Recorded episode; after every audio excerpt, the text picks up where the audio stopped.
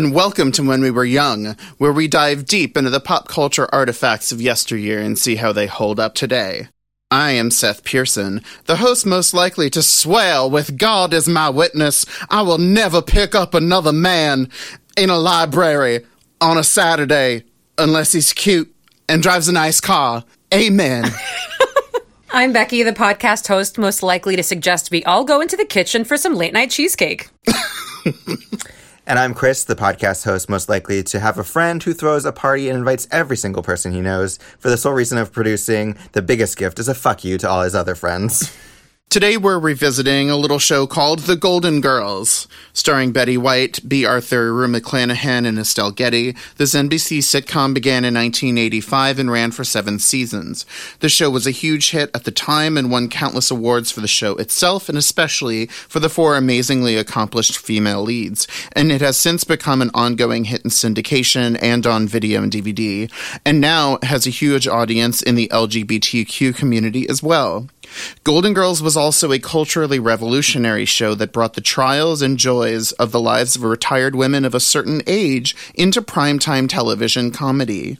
And the writers and the show's creator, Susan Harris, used this frame of a story about spry octogenarians to discuss important social issues well ahead of their mainstream popularity, including gay rights, issues of race, gender issues, and not to mention the show's ongoing frank discussions of aging and death and sex. In that order. In that particular order, depending on which character we're talking about. Yeah. Before we dive into the history of the show and the episodes that we watched in preparation for this, I want to ask you both, Chris and Becky, your own personal history with the Golden Girls, if any.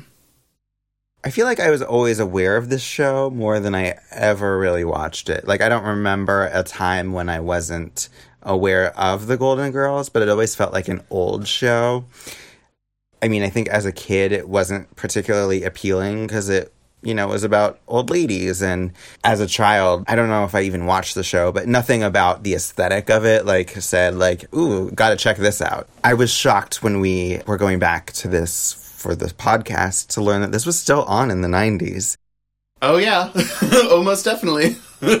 it at one point aired, like, in the same time as Home Improvement. Like, to me those are two completely different eras. And i'm i i'm still having a hard time imagining a universe where golden girls it's like the circle of life. Golden girls is sinking ben- behind the hills and home improvement is rising. But i mean apparently that is. But i just i have no memory of it being a live show. To me even like I think I was vaguely aware that it was like an 80s show, but to me it always felt kind of like a Nick at Night kind of show, like a, a, show that had been like over and done long before I ever became aware of it. Like I said, I don't remember ever watching it. I think I'm I'm sure it was on. Like I knew I would look at it and be like, that's a Golden Girls episode, but I don't think I had any sense of what the show was or that like it would be funny in the way that the Golden Girls is funny, which is very maybe not what you might expect from looking at a show about four old women just like on its face. In the year since I did catch some episodes of it and was always surprised to find that it was a lot saucier than I remembered or that I had assumed when I was a kid. Like at a certain point I was just like, "Oh, like I guess even though this show is about four old women and that's not inherently interesting to me, in fact, it sounds boring, like actually like what the content of the show is appealing to me and I became aware of it especially through uh, gay male friends who are quite quite fond of this show and um, so I'd occasionally like it would be on like when people are hanging out or something. So I think that's really my only context of it. I had never really like dug into the show. I knew that it had a reputation of being kind of ahead of its time in a lot of ways, but I had never like specifically looked into what those episodes might have been or what particular issues it was ahead on, other than like kind of knowing that there was like a gay element that that people liked. So this show was on between 1985 and 1992. Mm-hmm. And kind of in that era, if you're little, you just kind of watch whatever's on TV. Unless it's MASH. Unless it's MASH, then run away. I mean, this was a sitcom. I mean, was MASH even a sitcom? Yes. yes. Oh, it was? I don't know. I've never seen it. Much less catchy theme song though. no! Click. Click. So, Golden Girls was a hit show and it was on, you know, NBC primetime. It was just something I watched because it was just one of those things where it's like, it's popular. It kind of was like Seinfeld before I actually realized why Seinfeld is good or why any of these shows are actually good. It was just like, that's on, that's what people watch. It blows my mind that this was on at the same time as Seinfeld for like several years. I don't know. It's it's it was you know Seinfeld was more um, experimental. This was kind of more of a standard three camera sitcom with the s- standard sets and and things like that. Um, well, I yeah, I watched it. and I remember liking it. I don't think I had much more of an opinion. It was just like that's what everyone talked about the next day, and it was just kind of a given in my life. I don't think I really thought about it much again until until Seth. um, Seth for I think it was my twentieth birthday party. Like he for my birthday, he gave me Golden Girls season one on DVD, and I never like thought about it. And I, it was almost like a random gift because, like, I never expressed like that I wanted that. Yeah, um, it's true. But I'm glad that you gave it to me because I remember I started watching it and I was like, oh, what? Like, this was surprising. Like, I haven't watched this in a couple years, and and I found it really amusing. I remember maybe I was sick or or something, and I just put like play all, you know, Yeah, and and yeah. watched the whole DVD, and I haven't really thought about it again until we decided to do this podcast. so basically, I need to get Seth a Spice Girls CD to complete this trilogy. For our Girls, Girls, Girls trilogy. This is the last episode of that. Our circle of girls. Well, our circle should have started with me giving Seth a Spice Girls CD long ago. because then Becky gave me a Showgirls DVD. And then Seth gave Becky a Golden Girls. we like to give each other girls. This is a very strange uh, short story by O. Henry. it really is. Yeah, I love that we've like completed this circle of girls. So next birthday, prepare. I'll be psychologically ready, but not physically ready. Stop right now. Thank you very much. Thank you very much, but no thank for you. being a friend. Um, well, my history with the Golden Girls is, as I've explained in many shapes and forms throughout the history of this podcast, I was raised in large part by television. I would watch TV coming home from school. I would watch TV at school. I would be in childcare after school to wait for my parents' work to end so they could come pick me up and bring me home. If I had friends who were around at the time, I would hang out with them. But if I didn't, I would just go watch TV and they would always have a TV on, cartoons on in the early afternoon. But then there would be Golden Girls and other sitcoms. So I know that I watched Golden Girls episodes both on their original release and when they started getting syndicated because the show was such a big hit that it quickly went into syndication. I know that I would see like those early afternoon Golden Girls reruns very often. Um, so I kind of was lucky enough to watch a whole lot of this show, if not most of it, back when I was just a kid. And it was one of those things that I always really, really liked and really found funny. And only later, when I developed a more advanced sense of humor and interest in comedy, did I really realize like what a high quality, high caliber, and pedigree of show this actually was. I'm just wondering what appealed to you as a kid about the show because I was so like old lady is like blah like that's got nothing to do with me. Like a lot of the humor is like sexual or like specific to aging. Like I didn't latch onto it, so I'm just wondering what it was that you found in it back then. That's a great question. I think a lot of it has to do with the way I related to my grandmothers. I related to my grandmothers in a very playful, silly way. Not just because I was like an only child, so I was like really babied by them and really spoiled a lot, appropriately.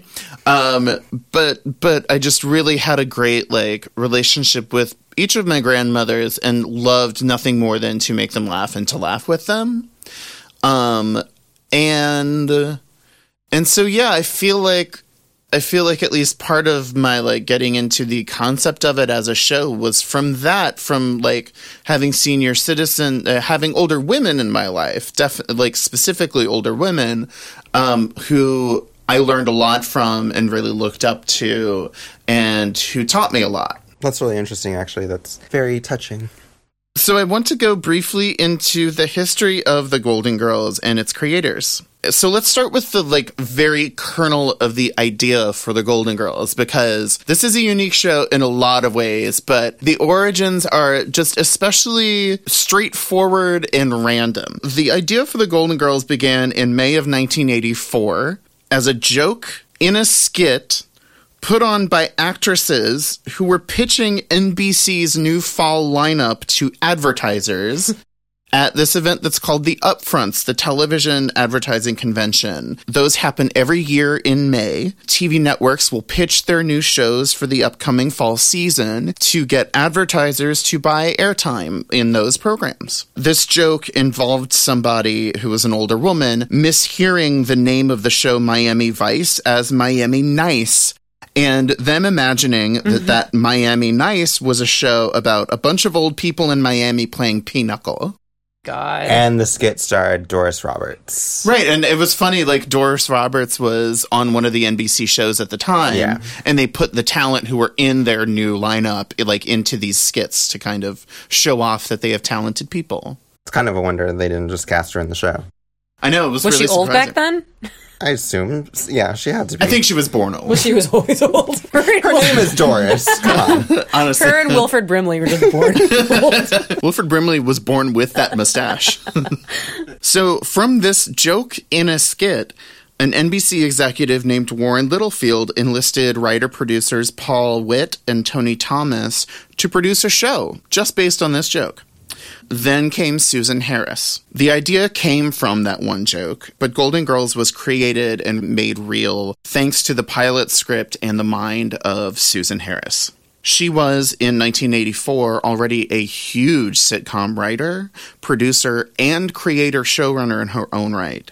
She created the tremendously successful sitcoms Soap, uh, Benson, and uh, also created the shows It Takes Two, Hail to the Chief, and Good and Evil. And she had also written many episodes on absolute legends of TV comedy like The Partridge Family, All in the Family, Maude, and all those shows that she created. She had been nominated for several Emmys for basically most of these shows at one point or another. Uh, and Susan is married to Paul Witt, who one of the people that got hired, enlisted to make this into a show. And Paul Witt basically let Susan completely take the reins and write and develop this idea into a series. And that show became The Golden Girls, and it aired on NBC from September 14th, 1985 to May 9th, 1992, with a total of 180 half hour episodes spanning seven seasons. And interestingly, the Golden Girls joined an NBC lineup at the time that featured the A Team, Remington Steele, Hill Street Blues, Saint Elsewhere, Miami Vice, of course, uh, The Cosby Show, and Cheers. Well, I mean, they're all pretty much the same thing, right? So I want to share two quotes that I found from Susan Harris that to me really contain the essential seeds of this show. Uh, the first quote is from an interview with the New York Times that she did in 1985. Television is always several steps behind life. When do you see passionate older people on television? There is life after 50. People can be attractive, energetic, have romances. When do you see people of this age in bed together? Eventually on this show, you will. It's kind of pathetic that this show is television's baby steps. And then a second quote uh, from an interview with Out Magazine. We liked to tackle not outrageous issues, but important issues. Things that I knew that people went through that hadn't been addressed on television. I think the other truly indispensable element of this whole thing, the chemistry that binds it together, are these actresses who were cast for these roles. So let's talk about the casting process. I found a really great video clip that we'll share on our page an interview with Rue McClanahan from the TV Academy Foundation's Archive of American Television. And it's just like a six minute video, but she very effectively and efficiently lays out the story of kind of how everyone was cast on this show. These actresses were really established actors in their own right. Bea Arthur and Rue McClanahan were both on the show Maude, and Bea Arthur was the character Maude. So she both starred in that show and was in All in the Family, where that character was set up. They had both been nominated or won Emmys by that point and were nationally renowned. Betty White, who played Rose Nylund, has the longest television career of any female entertainer. So she was already an institution. She came up through not only game shows and like guest roles on things, she was one of the first women in comedy to have control both in front of and behind the camera, producing a sitcom even back in the 50s. So she was really kind of an institution in her own right at the time when the show was being created. And Estelle Getty was mostly known as a theater actress, and she was in the Torch Song trilogy on Broadway that really brought her prominence and helped her cross over into TV acting. One thing that I found that was interesting when I was researching for this was that um, they told Susan Harris to go write a show about um, older women, so she did. And then when she like came back to them, they were like, "Oh, we meant like in their 40s." Oh God. like she had to fight for them to be like older women, and then the compromise that they ended up making was that they don't really say their age, but they're basically just like newly retired, you know. I think there's one episode where Dorothy, it might be the pilot or or episode 2 where she says she's 55 or 56. Mm-hmm. Yeah, there are a lot of jokes about both what their real ages are and what the fake ages are that they tell everyone.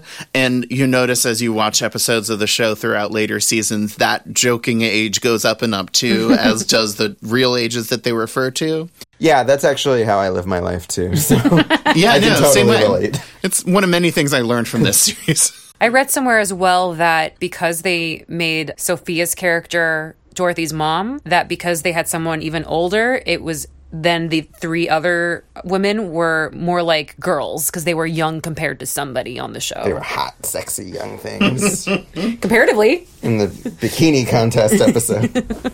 So I really love this video clip with Rue McClanahan because she explains in it that originally Betty White was considered for the role of Blanche Devereaux, who is this Southern belle and wanton whore. And Rue McClanahan was asked to initially audition for Rose Nylund, who's this doe-eyed, naive moron from Minnesota. From St. Olaf, Minnesota. St. Olaf. But then Jay Sandrich, the director of the pilot, suggested that Betty and Rue switch parts. Um, he felt that Betty would be a better fit for Rose because sh- Betty had already played the character Sue Ann Nivens on the television show The Mary Tyler Moore Show, which was similar to Blanche Devereaux anyway. So she was already tired of playing that kind of character. Uh, the video is also fantastic because Rue explains how different those actors really were from those characters, but they were such consummate professionals as actresses and had such great chemistry with each other that they kind of fell into these characters even from when they were reading the pilot script together. They're super talented actresses, so I feel like they could make it work, but it's really hard to imagine those roles switched and it just like working the same way. It's true. They could have pulled it off, but just the way that each of those actresses inhabits each of those characters adds something essential to each of them and really just elevates what is already really great material. Drew McClanahan really have like a southern accent, But she has a much lighter southern accent than she does in the show. She really lays the but she's a southern. she girl. lays the molasses on thick, but she is a southern woman, absolutely. Okay. Absolutely. trying to picture Betty White doing that like southern thing. yeah, I, I mean, again, like I'm sure she could do it, but it's also like I don't want to picture anything but what we got. yeah. Exactly, exactly. And it was funny because in the video, Rue says that Rue McClanahan says she actually wanted to play Blanche the whole time, and learned the entire part by heart, but then like wanted it to be the executive's idea to like, oh, switch up the role. And she was like, okay, I guess I'll try that maybe. That's so Blanche. Like Blanche could absolutely do that. exactly. Rue McClanahan totally blanched that audition in the best way. Golden Girls was a ratings juggernaut, getting 25 million viewers on its first episode and staying in the top 10 shows in primetime each week.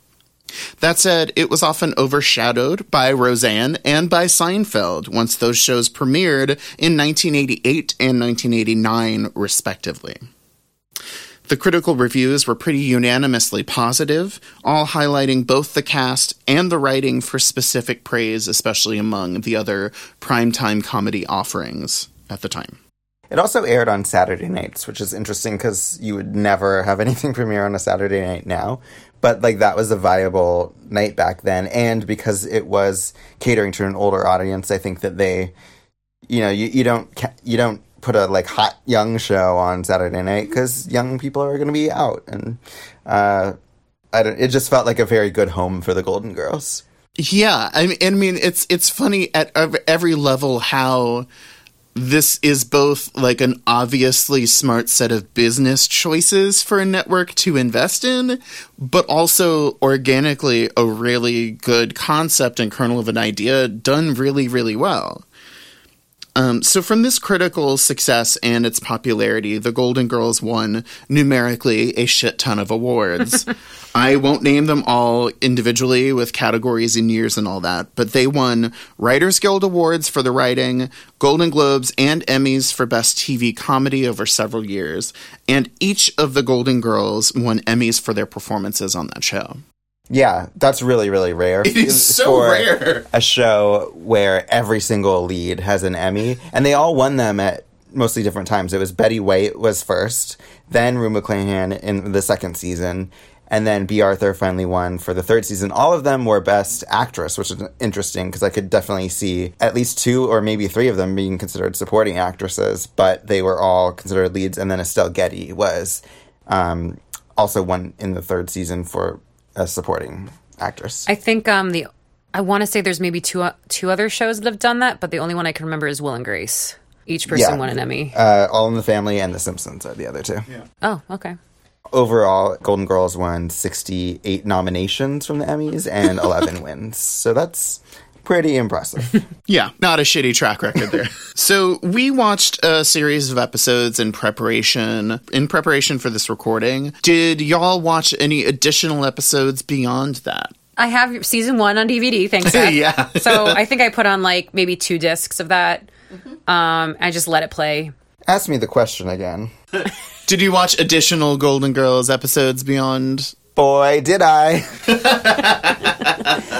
uh, yeah, so for those who may not know me personally, we might have listeners who don't. Know me? I work in um, advertising technology, so I'm a very cutting edge kind of person. And for the purposes of this podcast, I often use such cutting edge media viewing techniques as renting DVDs from the public library. Thanks, LA Public Library. yeah. So I have to rent a lot of things that I'm moderately embarrassed about uh, for this podcast. Uh, Spice World or Jonathan Taylor Thomas movies being some examples. But the library has this very handy uh, self checkout system where, like, you order the DVDs, they're on a shelf for you, and then you check them out yourself and slip them into your bag. And you don't have to be seen doing it. exactly. And so, like, this system really works for me. for the Golden Girls DVDs, this backfired twice. The first time was when I was returning my first batch of 10 Golden Girls DVDs. Oh, I showed up to the book drop right as the guy was taking the stuff out of it. So I would have been a real asshole to like go in and like dump in like 10 new DVDs after he had just emptied it. So I was like, oh, here you go. Like I was just kind of embarrassed because I had like not like one Golden Girls DVD. I had 10. a gaggle. yeah. Like multiple seasons, m- multiple colors. So I handed them over like kind of sheepishly and was trying not to let him see it. And then he started being like, "Oh my god, the Golden Girls! Like this is the best!" Like, and I was like, "Oh yeah, really?" Like, you know, I was kind of trying to downplay it, and I was like. I was like, should I tell him I have a podcast? So I was like, don't, don't get into that right now. And it's just be like, yes, I enjoy the Golden Girls. Here are the DVDs. Sir, you can take them now. but like, Would have been funnier if you were like, "This was the worst show I've ever seen." You have like ten DVDs worth of it. all 100 hours, and I didn't enjoy a single one. I kept looking for something redeeming.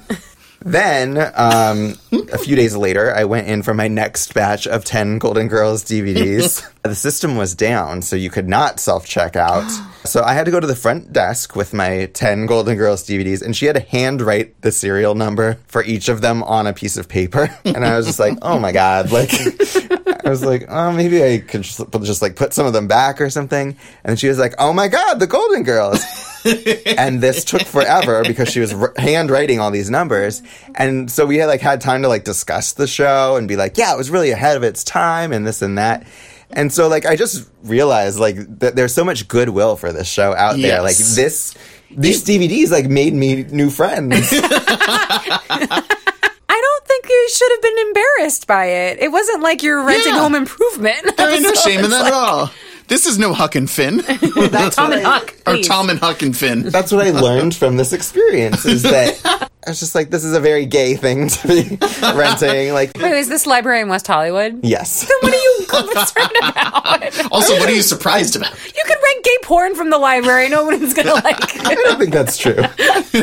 Yeah, I don't know. I mean, I'm just like I have my pride, and like I like to like you know keep my private things that I watch private.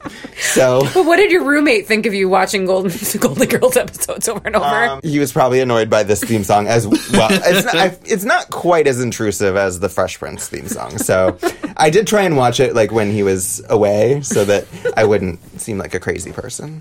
But um, no, I did watch a bunch of episodes, but I did luckily start a couple months ago so that they were spaced out properly because I found that binging old shows doesn't work very well because they're just not they weren't made to be watched back to back it was supposed to be a weekly thing that's mostly how i watched it is i would watch one or maybe two at the most episodes every couple of days and then you know take a break See, I disagree. I really liked watching. I liked binging on these episodes because when I'm in the Golden Girls mood, I'm in the Golden Girls mood.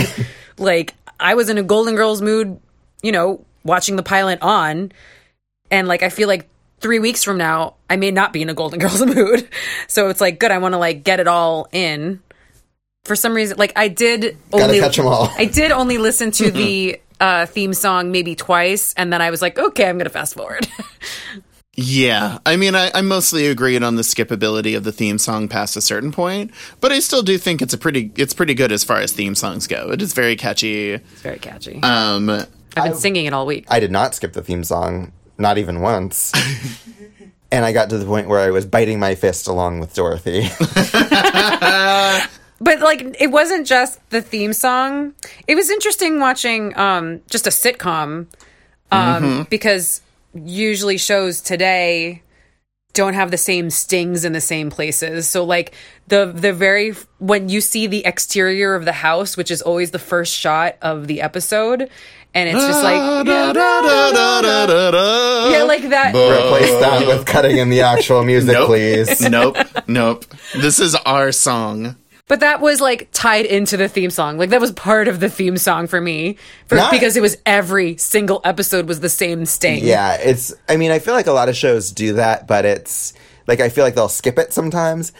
I really think it was every single episode of this show, and that like that almost became more of the theme song than anything to me. Is like Totally. I almost insist it just doesn't feel right to Yeah. talk about the Golden Girls without that preceding it. literally the exterior of that house and that and that music Mm-hmm. cue.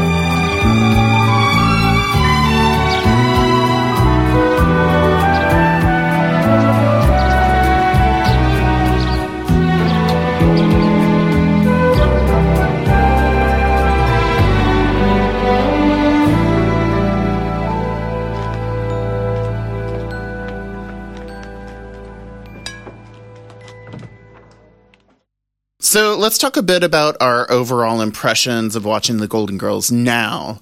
Um, I mean, just for my own sake, I I found it just as enjoyable, if not more so, watching it now. I feel like I connect more with the actual specific experiences they're going through. Not that I'm retired, not that I'm a woman, but it, these are characters who have very much lived lives before this show started. Um, and they really do carry that into everything they do. Um, and so I really, this time around, appreciated the kind of depth of the characterization, not just how funny the performances are, but how heartfelt they are. I felt like watching the show again was like the show is popcorn, where you just eat it and you eat it and it goes in and it tastes good and you kind of turn your mind off and you're just like happy. and that's how it felt binging this show, uh, watching, you know, 20 minute, 20, 22 minute episodes over and over. I was just like very delighted watching these episodes. I thought it was it was just interesting to watch it as an adult where I'm like, why did I watch this when I was younger? like it really must have just been it was on TV.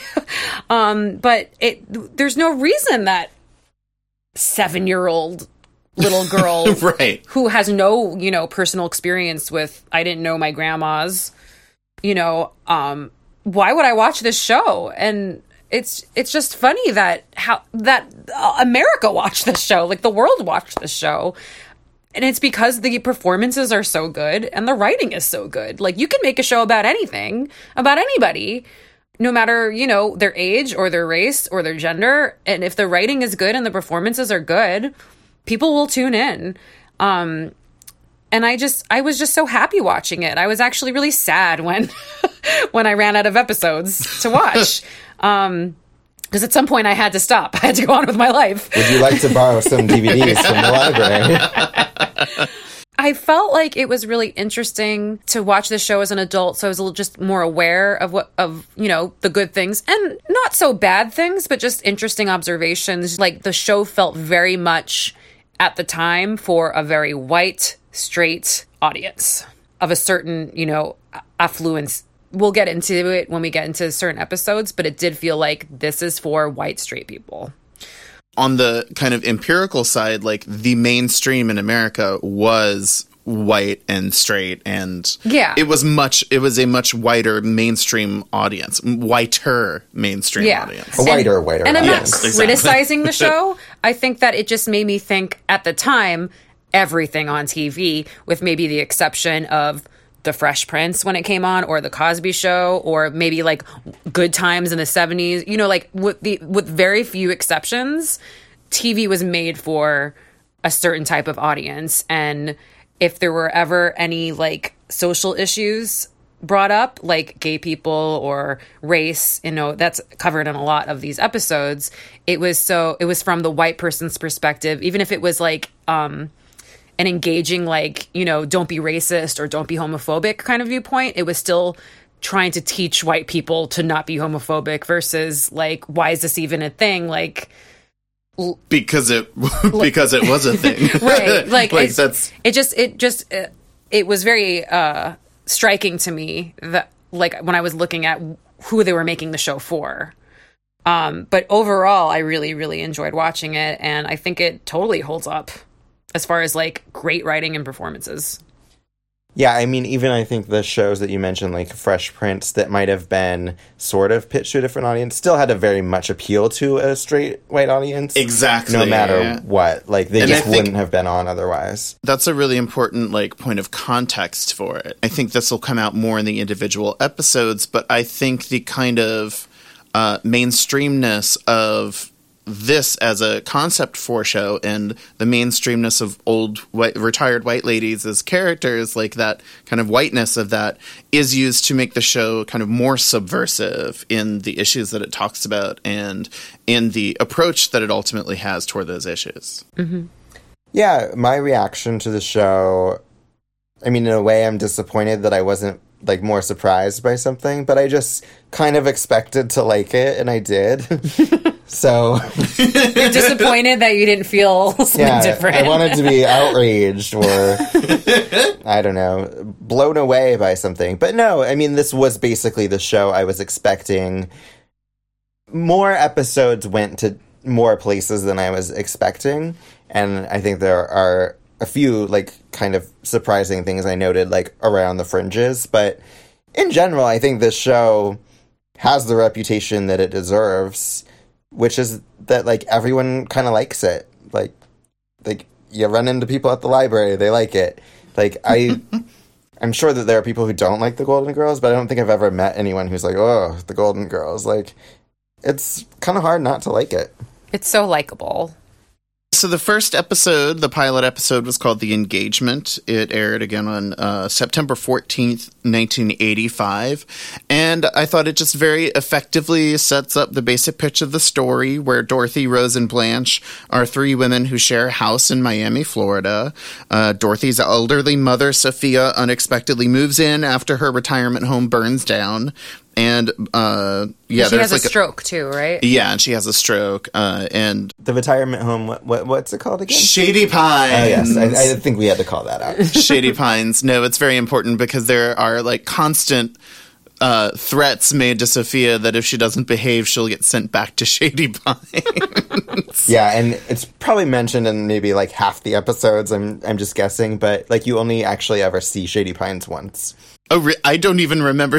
I don't even remember. Yeah, I didn't watch that episode, but I read that. I somewhere. felt like it was kind of the boogeyman that just constantly got invoked. It was the Godot of the Golden Girls. Yeah. So, like, how did what did y'all think of the pilot episode? Like, as far as the setup for a show that became this successful, and also just as its own pilot. I was actually really surprised that this just jumps right into the story. Like, they've already been living together. Like, there's no like a lot of times like a show will have like three of them live together but there's one new person so we can talk about you know the rules and like those are the popular kids and does uh does sophia not move in the first episode oh yeah she does but so she was actually supposed to be a guest star in this episode and she just worked so well that they had her stay along but yeah, I guess that is kind of a thing, but it does it just doesn't feel that way because it just feels like the chemistry is all there. Like we've talked about a lot of shows where the pilot was rough. Like even Seinfeld, Fresh yeah. Prince, like there was a lot of like bumpy takeoffs. And this show, like, I mean, you can't tell that this is the first episode whatsoever. I don't think. You know, I had the shock of my life today. I was in the teachers' lounge talking to a group of girls in their twenties. Oh, they were so pretty. At that age, you don't even have to be pretty, and you're pretty. Anyway, we were laughing and giggling and having a great time, and I completely forgot that I was older. You know, I just felt like one of the girls, and we had a wonderful time. And then I got into my car and caught a glimpse of myself, and I almost had a heart attack. This old woman was in the mirror. I didn't even recognize her. Who was it?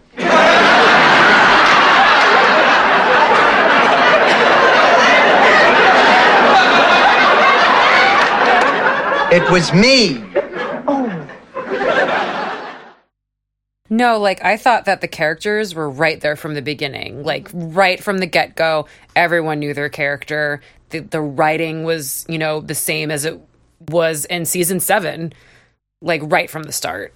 Yeah, I think this is a very consistent show. Like, there are worse episodes and better episodes, but they don't feel that far apart from each other. And like, even if an episode isn't like a great episode, it feels like it's still the same world. It feels like it has the same voice. Like it's it's not wildly different. Like sometimes you watch a show and you're just like, "Whoa, that was not an episode of that show."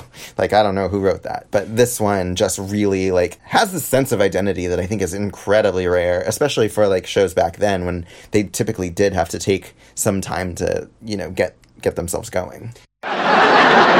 Oh, Rose, I'm borrowing your earrings.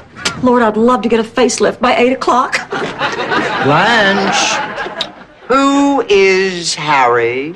Oh, girls, he's just wonderful. He's, he's very gallant. He's a perfect gentleman. He's a great dancer. And he doesn't make noises when he chews. Chewing, that's way up there on my list. Comes right after intelligent. He doesn't talk loud at the movies, doesn't take his own pulse, and he's still interested. In what? Rose, if you have to ask, it does not matter anymore. I I think it's funny you said that because of, all of the episodes I watched, I don't think any of them were bad. And every episode, even if some of it didn't draw me in as much as others, there was always like some great dialogue. And there's like for me, it's like even if if all else fails, there's going to be a great Rose line. like she'll tell some story about Saint Olaf and save it, or Sophia will have a one liner and just totally kill. Or Blanche will say Or something Blanche, slutty. or say so, like Usually, like all of those things, like even the bad episodes have great dialogue. Like Exactly. And Yeah. they're such consummate performers that like timing wise, they'll nail it and they'll drive it home. Like even if that isn't the most perfect punchline that it could have been.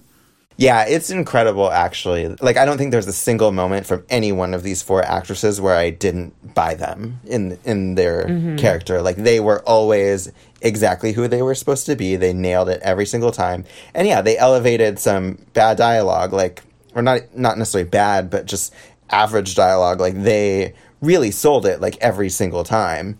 Well, and I think another part of this process is like the makeup that was involved and how they were kind of rendered to be the ages that they are on the show. It premiered on September 14th, 1985, and at that time, Bea Arthur, playing Dorothy, and Rose, Betty White, were 63. Rue McClanahan, Blanche, was 51, and Estelle Getty, as Sophia, was 62. So yeah, she was actually younger than her daughter. Wait, what? I thought she was Yeah. a year older. Dorothy's mother was played by an actress younger than Dorothy.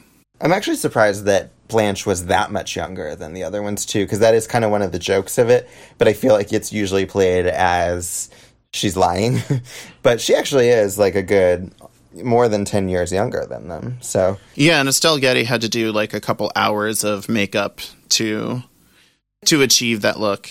I think that's really interesting that they were in their early 60s, Bea Arthur, Betty White, because I thought they looked that age. And then I think it was the pilot or the second episode, Bea Arthur says something about being 55 or 56. And I was like, ooh, I was like, that's kind of a rough, like, I thought you were in your 60s. You're a rough 56. And I felt kind of like bad, but now that makes more sense because she literally was in her 60s. And for some reason, they aged her down. Why didn't you, why don't you just have her in her 60s? Because I think they also say in the same episode that um, Sophia is in her 80s. And then I was doing the math and I'm like, that seems weird that she would have a daughter in her 30s. Like back in the day, they kind of had children very early. So I, don't I, know, I, it- felt that was kind of like odd that the, the age, the ages that they made them. that was probably like the like network note that they didn't want to like have old women, so Yeah. they were like, oh, they're fifty, they're hot and sexy. well, and there are eventually episodes on the show where they do flashbacks and kind of do origin stories for the things that happened in these women's lives before the series began. Like we they go into Sophia's uh, marriage and her life back in Sicily. Um, they talk about and also uh, Dorothy's ex-husband is a character sometimes on the show. Um, but I do appreciate in terms of the pilot especially like again it just you can tell that these women have had lives before this.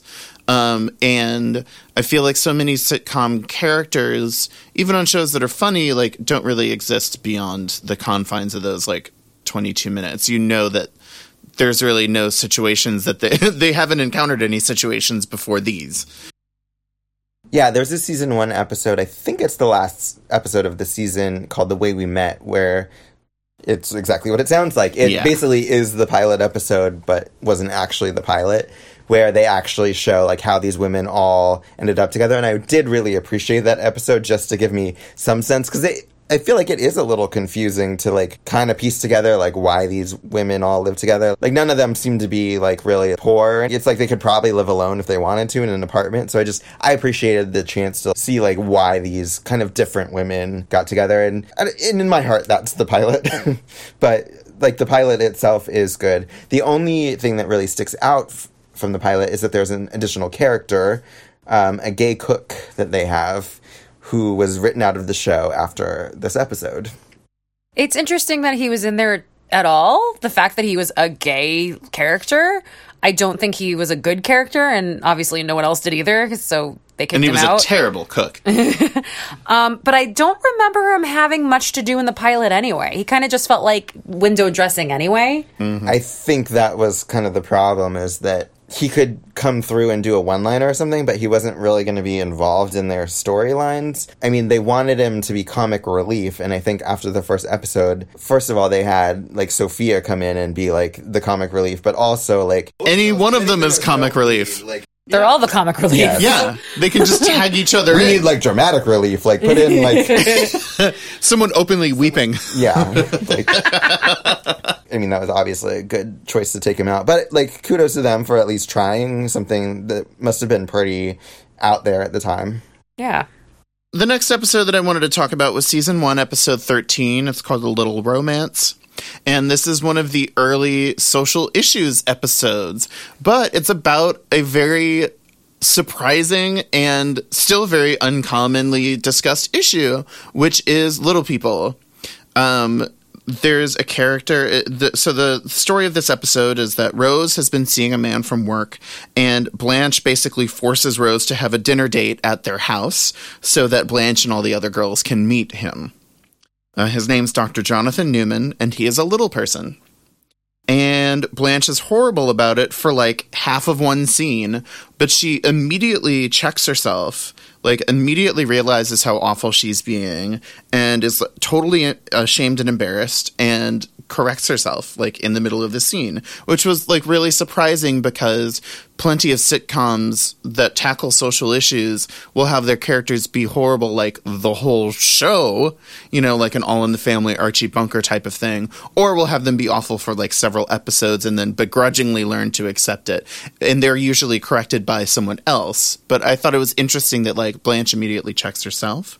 Yeah, I think Little People is one of those things. At a certain point, they knew it wasn't cool to like make fun of, you know, certain races or even gay people. Like that you had to be kind of inclusive. But Little People, like that memo came a lot later, if it has even necessarily come at all. And so it was extra surprising to see this show handle it like pretty well and like actually develop this guy into a real character where his like his character wasn't I'm a little person like he had a whole personality besides that. Yeah, I think his character is just great. Like for a one-off episode, like he has a ton of agency as a character. He jokes about how much he'll be teasing Blanche for kind of getting it wrong at first, uh, and he talks to them all very openly about his perspective on life and his dreams. Uh, and of course, the episode. So the episode then becomes not about his height, uh, but about Rose's uncertainty about her relationship with this guy. Uh, she thinks he's about to propose to her, and she's really unsure whether or not she wants to face that possibility right now. She decides to keep seeing him and, you know, kind of not worry about anyone else's judgment but her own and just figure it out. Uh, so then at dinner, uh, Jonathan, this doctor, reveals that he can't date her because she's not Jewish. So the moment of their breakup is actually really sweet uh, and well written and acted, and it has a real sense of regret to it. I thought uh, the emotion of it really makes that comedic twist work perfectly. I think, and the last line is just a really classic Rose moment. It's been a difficult relationship for both of us. Oh, it's been a wonderful relationship. I'm going to miss you. Well, I'm going to miss you too, Rose. How was the shrimp? Unfortunately, I'll never know. You see, he's Jewish and we can't see each other anymore. So it does like let Rose off the hook because you know, like a show like wouldn't actually probably have a storyline where she continues dating a little person, which would have been like a bolder choice. Like it, it's like we're gonna see in a lot of these episodes is that like we've got a social issue, but we're getting rid of it by the end of this episode without making any of our characters look bad. That's like a sitcom thing. For sure. Though, because they really didn't change much between episodes. Yeah. Yeah, and I think it. I I think there are some of those things that arc kind of across multiple episodes and definitely like across seasons and stuff. But I think you are right that they do hew to the traditional sitcom convention of like our foibles and our risks are pretty low stakes most of the time. Like if you didn't like this, don't worry because you won't hear a thing about it next week. But Right. again, yeah, that's how TV was back then. One of the things I noticed in a lot of these episodes, not just particular ones, but a lot of them, is the use of the word slut that is brought out a lot. So I think that's one of those things that as our language and standards of language have shifted and evolved over time, things that we wouldn't otherwise notice as used a whole lot become very apparent. And that was one of them. Like on Saturday Night Live, uh, Jane, you ignorant slut, was a line of dialogue that was like, it cemented in the popular consciousness of America for like 25 straight years. And now it's like really weird to me that that was that that one line of that one sketch was such a thing.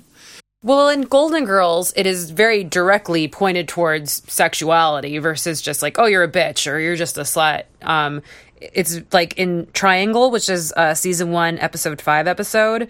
Um, Dorothy like straight up just calls Blanche a slut. Oh yeah, And it was just This is a- jarring. A, slut, a, a, a wanton whore.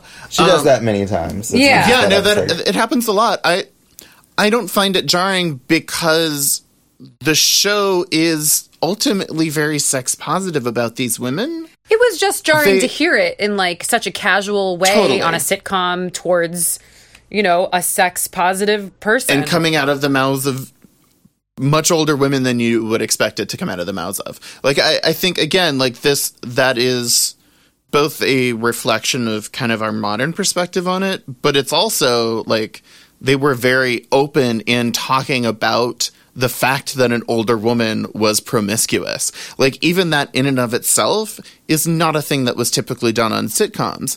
Like older women would be assumed to be sexless in most cases, you know? yeah. And so, yeah, I, I totally understand. one of my favorite moments of the many that the word slut gets used, and probably the most I've laughed watching these episodes was in the episode Ladies of the Evening when they think they're going to go to some event and see Burt Reynolds. um, but they end up going to jail because they are are they are thought to be prostitutes at some hotel because they're staying at a hotel that is a brothel, so they are. or or known to have a lot of Yeah. hookers or something. All right, everybody stay right where they are. The wagons will be here momentarily to transport all of you downtown. Downtown? He means jail. Oh, really, Rose? I thought he meant Neiman Marcus. Oh, I've never been in jail. I won't make it. They always prey on the weak and innocent. The others will taunt me for trying to excel at my work in the laundry. I'll fall in with a bad crowd whose leader looks like Ethel Merman. And I'll be forced to engineer a daring prison break using my laundry cart. From that time on, I won't know a moment's peace. I'll scar my fingerprints with battery acid and I'll run from town to town taking jobs that people have who got bad grades in school. And then one day they'll find me, holed up in a, in a little shack in the Louisiana bayou. And a sheriff named Bull will call my name out over a megaphone. And when I make a run for it, he'll riddle my body with bullets. Oh, please don't let them take me downtown. I want to live. I want to live. You're not very good in a crisis, are you, Rose? So they're thrown in prison. I mean, that's a whole funny thing, and it's just funny the the name dropping. So at the time, the the hot older but not too old guy du jour was Burt Reynolds, but they were also talking about Dom DeLuise, Loni Anderson. and it was so adorable because anytime they would say Burt Reynolds' name, all of the Golden Girls would start jumping up and down and squealing like little girls. Yeah, I, I- thought it was so funny. he was their Jonathan Taylor Thomas. He was. He was their JTT. I loved it. And then at the end, Burt Reynolds comes on the show, which makes sense because you know you talk about a celebrity so much. It's that, usually 'cause they're going to come on Yeah, on they're the going to come on in the show, and then he goes. He turns to Sophie and says, "Which one's the slut?" And all three of them raise their hand and go, "I am." and I thought that I was like that the funniest moment, and like the you know the credits just roll right after, and it was like, "Oh God, what a great button that was." Oh yeah, I think that's another thing to point out is like buttons, which are the the last last punchline right before you go to the credits. This show was masterful at that, and really like those oftentimes are the funniest moments of the episodes, and it's that just very last thing where they hit you right before they go out. My God, you're Mr. Burt Reynolds. I hope so, otherwise I got the wrong underwear on. He's the roommate you told me about? Yeah. Which one's a slut?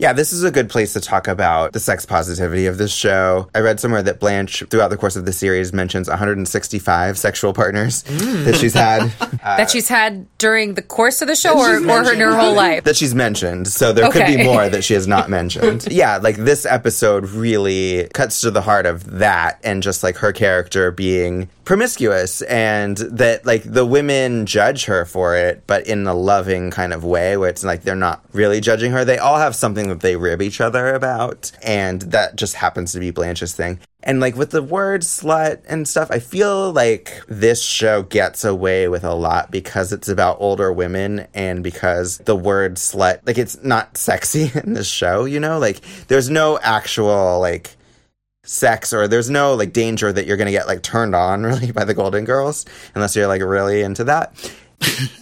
there could Be an older person watching the show. It's still not a particular. It's not Showgirls. It's Golden Girls. Actually, this is sexier than Showgirls. yeah. rescinded. Uh, but like, I just I feel like if these were like cha- characters in their twenties, like even I don't think on Friends like they would say slut this often, or that they would even get away with it. Like that was a racy show at times, but I feel like this one gets away with certain things just because it's like, oh, they're old ladies. That's fine. Like that they get a pass. Well, and also I wanted this jogged my memory of like the the word slut has also been kind of reclaimed within activist circles.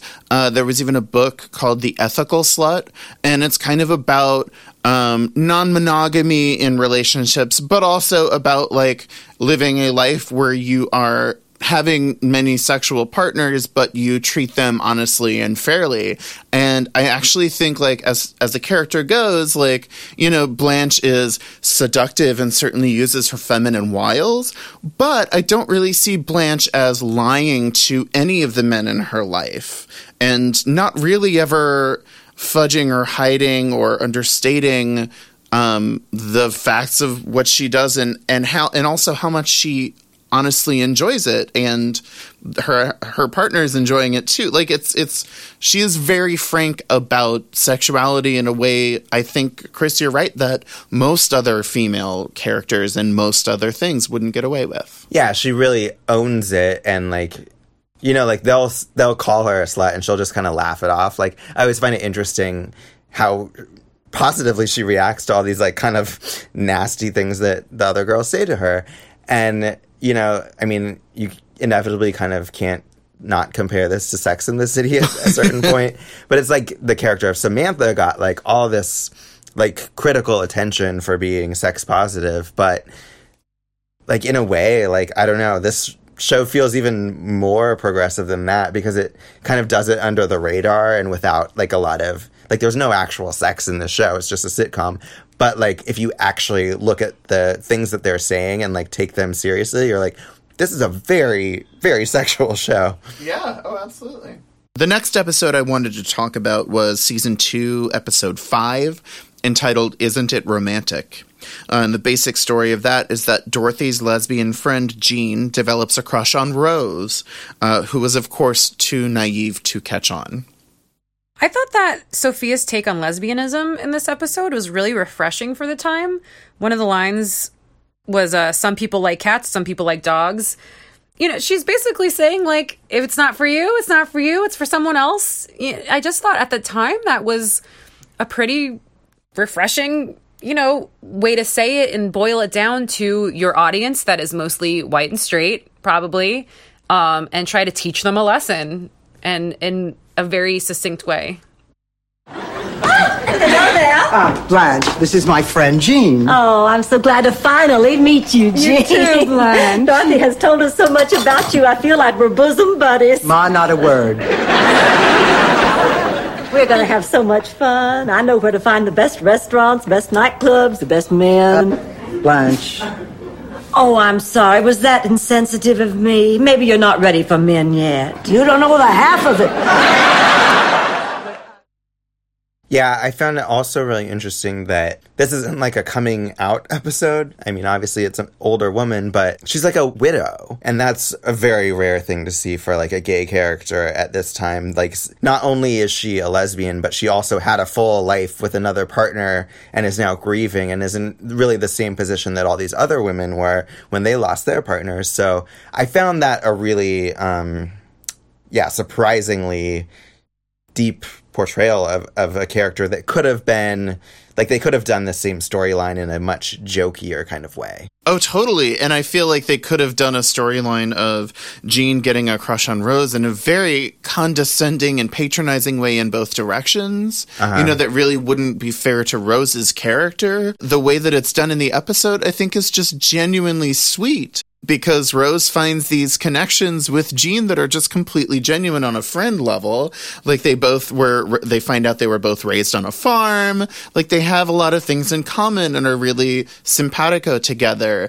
Um, so I feel like their chemistry is totally earned, but also that like the decision again to have an episode with this gay character is really used very well. And I think, again, like as we mentioned earlier, like, uh, representations of queer just non-straight folks are a big thing running through Golden Girls. Yeah, and I found like the dynamic between them to be much more nuanced than like pretty much any like sitcom. I mean, this isn't exactly a romance, but I mean, even this show doesn't have a lot of nuance in like its individual romances most of the time. But like it, it really felt like a like I could I felt like I was watching kind of like a drama in in certain ways. Like I could see this. Like I really felt for these characters, and I was really glad that they didn't there were so many shows that would have done like her seducing Rose and like doing really like cheaper like tawdry things to like Like and being Rose, sexually deviant. yeah and like Yes. Rose being like too ditzy to get it or something like I could just I could really see like this episode being that and I'm very glad that it wasn't I wanted to talk about Sisters of the Bride, an episode from season six. And that's the episode where Blanche's brother comes to visit and says he wants to get married to a man.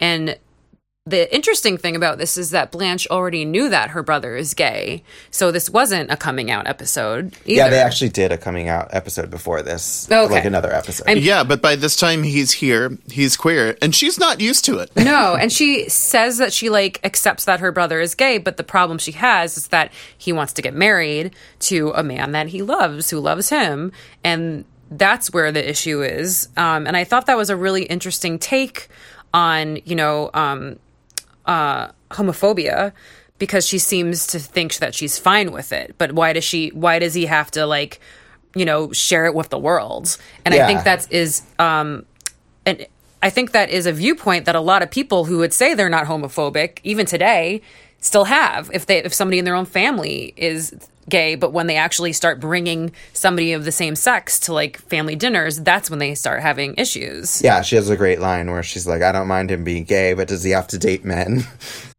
yeah, and there's a great line that says there must be homosexuals who date women. Yeah, they're called lesbians. Yeah, and I think that's that's an instance, and Blanche is a character in this instance who really is being challenged in a deeper way, and it is in a much more nuanced way than most sitcom characters would have to deal with. You know, like you wouldn't talk about like an ingrained prejudice like that.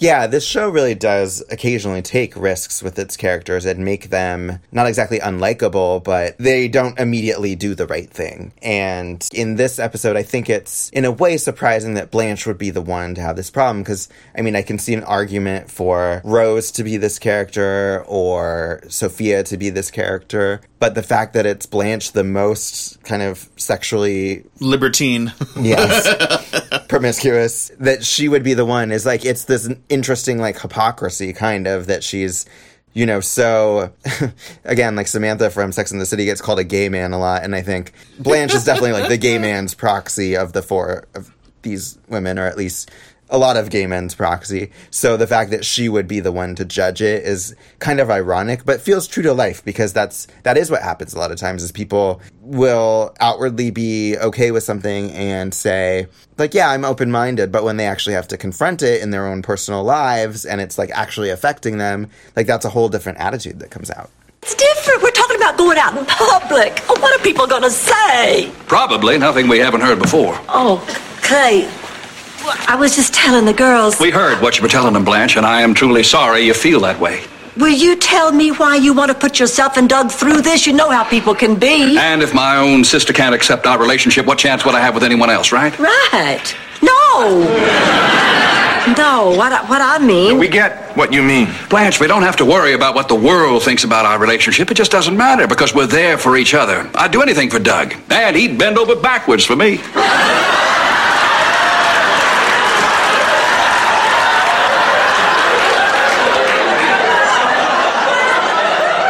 Sometimes I just love to hug my mommy.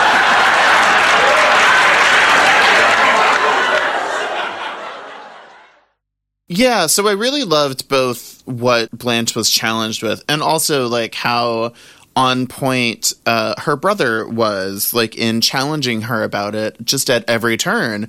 And it's not that episode does not have like an easy perfect resolution of it. You know like she ultimately you know goes along with it and you know they they he, she celebrates their impending wedding.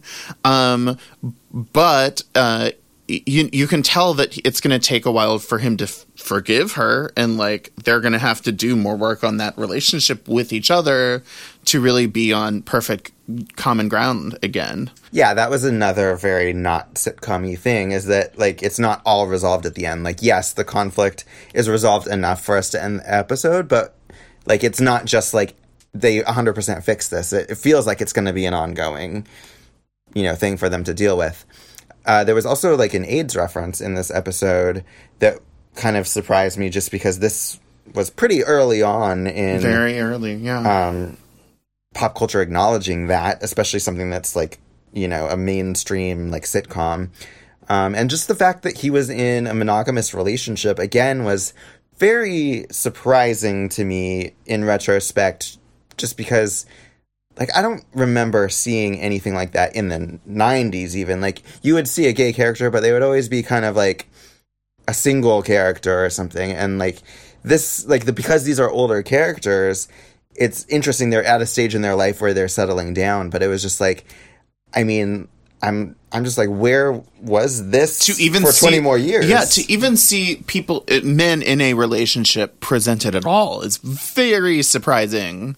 Uh, and was definitely ahead of its time. yeah and it felt like a very believable relationship between And in- them they had their own like little jokes and things In in a totally non-tragic context. Like no one got gay bashed. right yes Like that in and of itself was surprising. I just want to shout out the B plot in this episode that I thought was the funniest, where Rose is like vying for an award from uh, a dead woman. Yes. it's fantastic. She is the. I mean, I did like the A plot with the brother and everything, but Rose is the MVP of this episode. Where at the end she thinks she's going to win this volunteer award because the woman is dead. She died in the last year. Her only competition's gone. and then she ends up winning posthumously. And Rose just stands up and shouts, She's dead. She doesn't need that on her mantle. She's on her mantle. and that was one of my favorite loved lines that. that, Mine I too. of the of the series. Yeah, I think like laugh too. for laugh, this was my favorite episode that I watched. It was just like from like start to finish, I found it hilarious. Like, and we already talked about the story. The story is really solid and really, you know, says something new about these characters and Totally, like, really and it- explores something challenging. And even that B plot is saying something about Rose and how ridiculously competitive she can be in this very narrow, narrow way. Because she yeah. seems so naive and like innocent, but then she has And so moments where she's nice. like flawed and like cutthroat. cutthroat with a dead woman. It Yeah. was- I love that. And Um, yeah, this episode, in an episode where Blanche is acting against type, it's interesting that Rose is a little acting against type too. It like makes a nice contrast. Yeah, so in closing about this episode, I have a great quote from Marc Cherry, who wrote this episode. Marc Cherry later created the show Desperate Housewives. Uh, and there are several other writers, Mitch Hurwitz, who wrote on Golden Girls, later created Arrested Development. And also Christopher Lloyd, who co created the show Modern Family, also got his start. The show, beyond just being this kind of clearinghouse of amazing female comedians at the top of their power and experience, was also really an incubator for TV writing talent that kind of defined the next generation of comedy after the show was gone.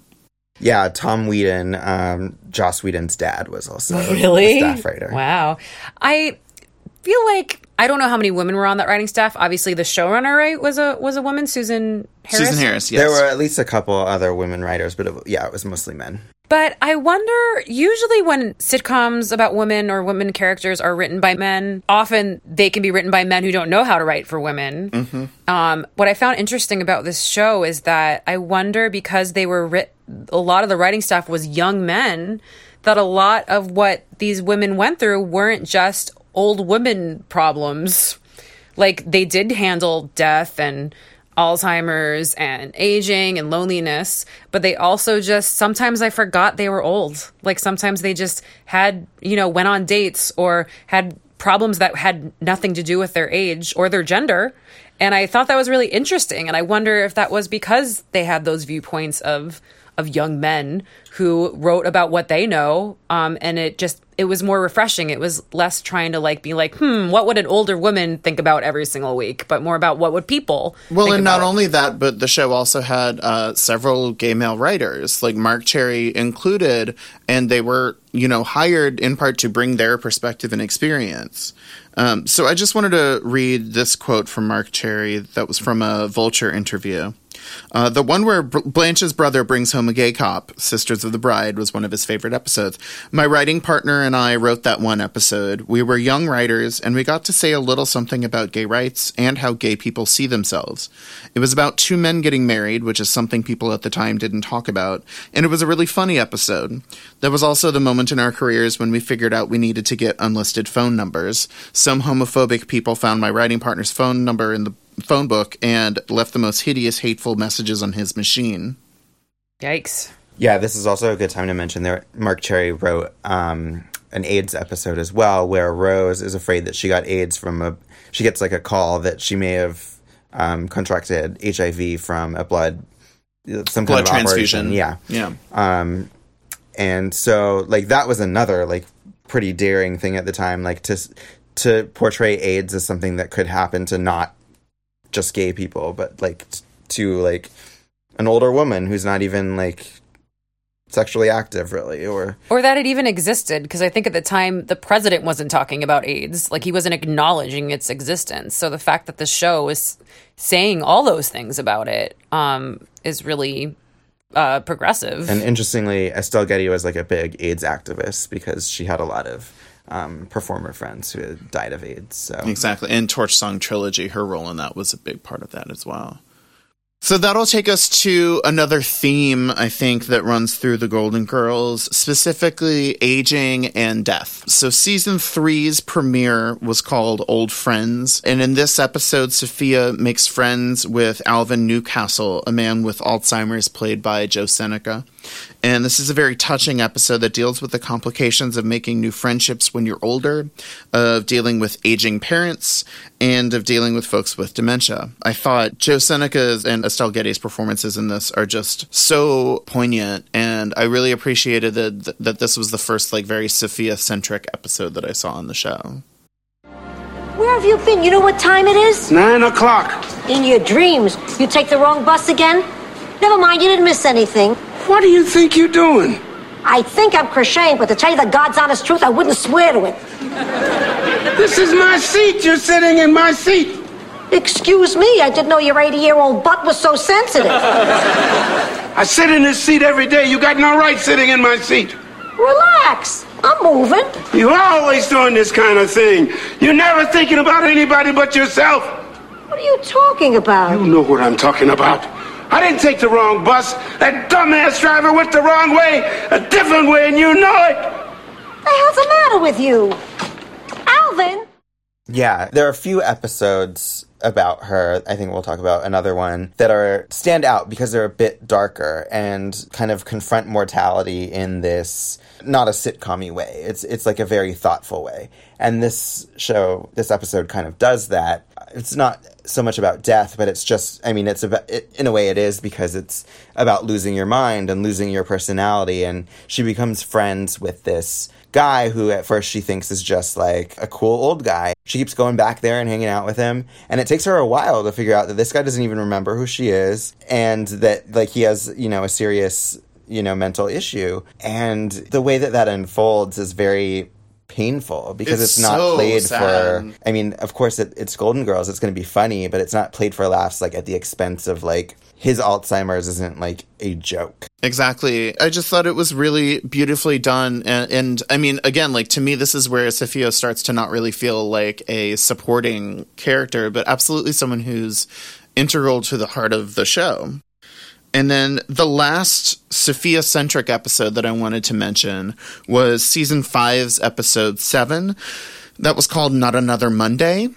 Uh, and the plot of this episode is that one of Sophia's longest time friends decides to kill herself and asks Sophia for help. Um, so back at home, Rose, Dorothy, and Blanche are babysitting a fussy baby with a fever, and they do this really cute version of singing Mr. Sandman to sing him to sleep.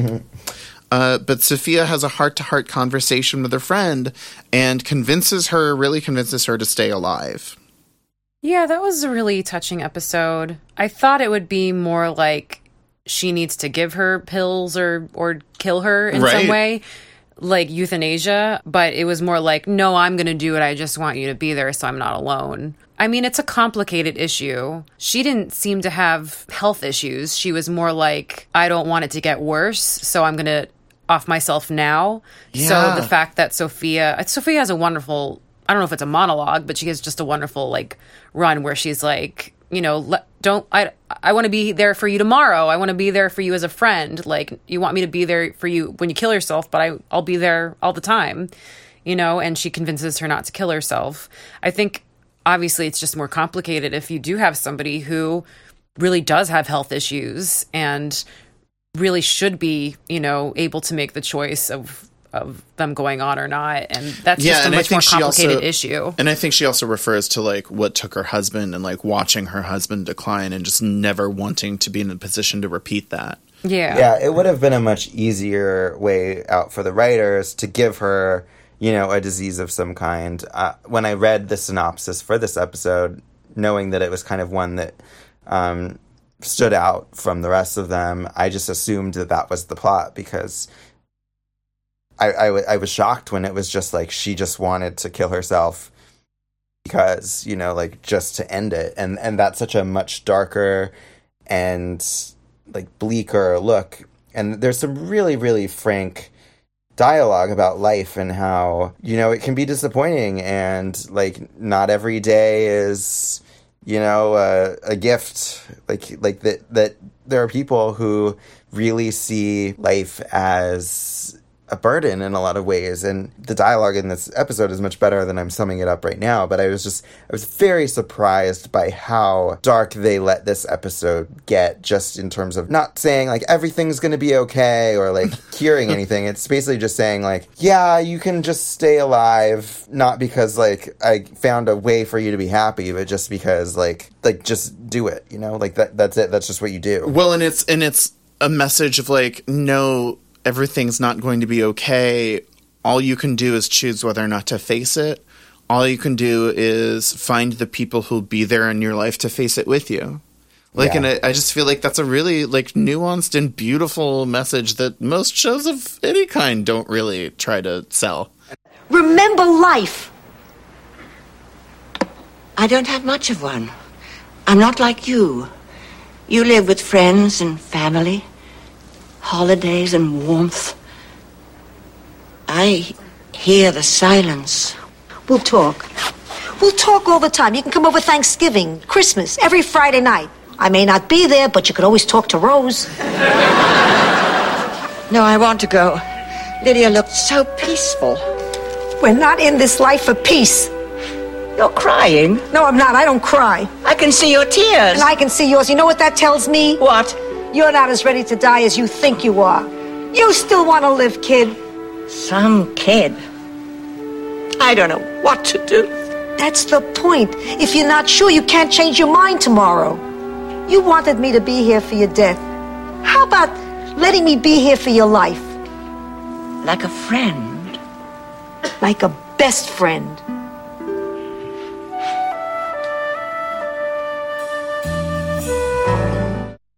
And I thought it was very bold of them to put a lot of that in Sophia's mouth. It wasn't just this friend saying these dark things, and then Sophia's like, "Oh, I'm fine," you know.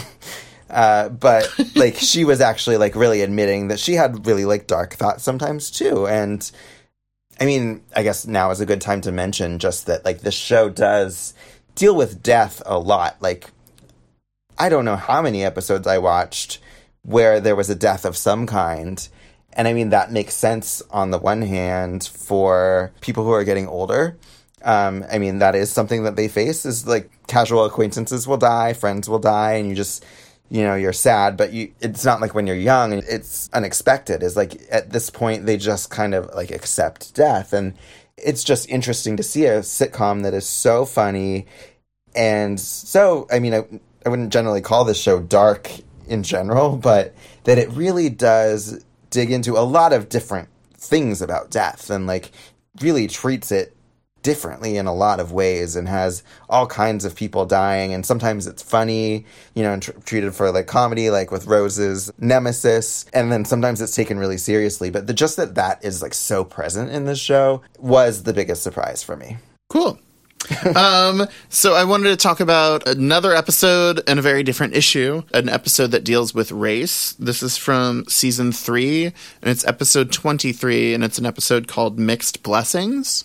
I felt like Mixed Blessings was maybe one of the only episodes I watched where it didn't totally hold up. There were moments where I was like, oh, that doesn't. ooh." Well, so I'll give the basic plot of this episode. Dorothy's son is engaged to marry a much older woman who is African American, and upon meeting his fiance's family, the only thing that Dorothy and the family can agree on is not wanting their kids to go through with this wedding.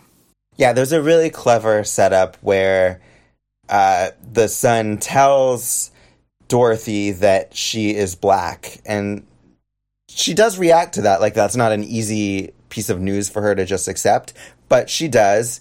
And then she realizes that the woman is also older. She's in her 40s, and her son, I believe, is in her his 20s. Yeah, she's basically twice his age.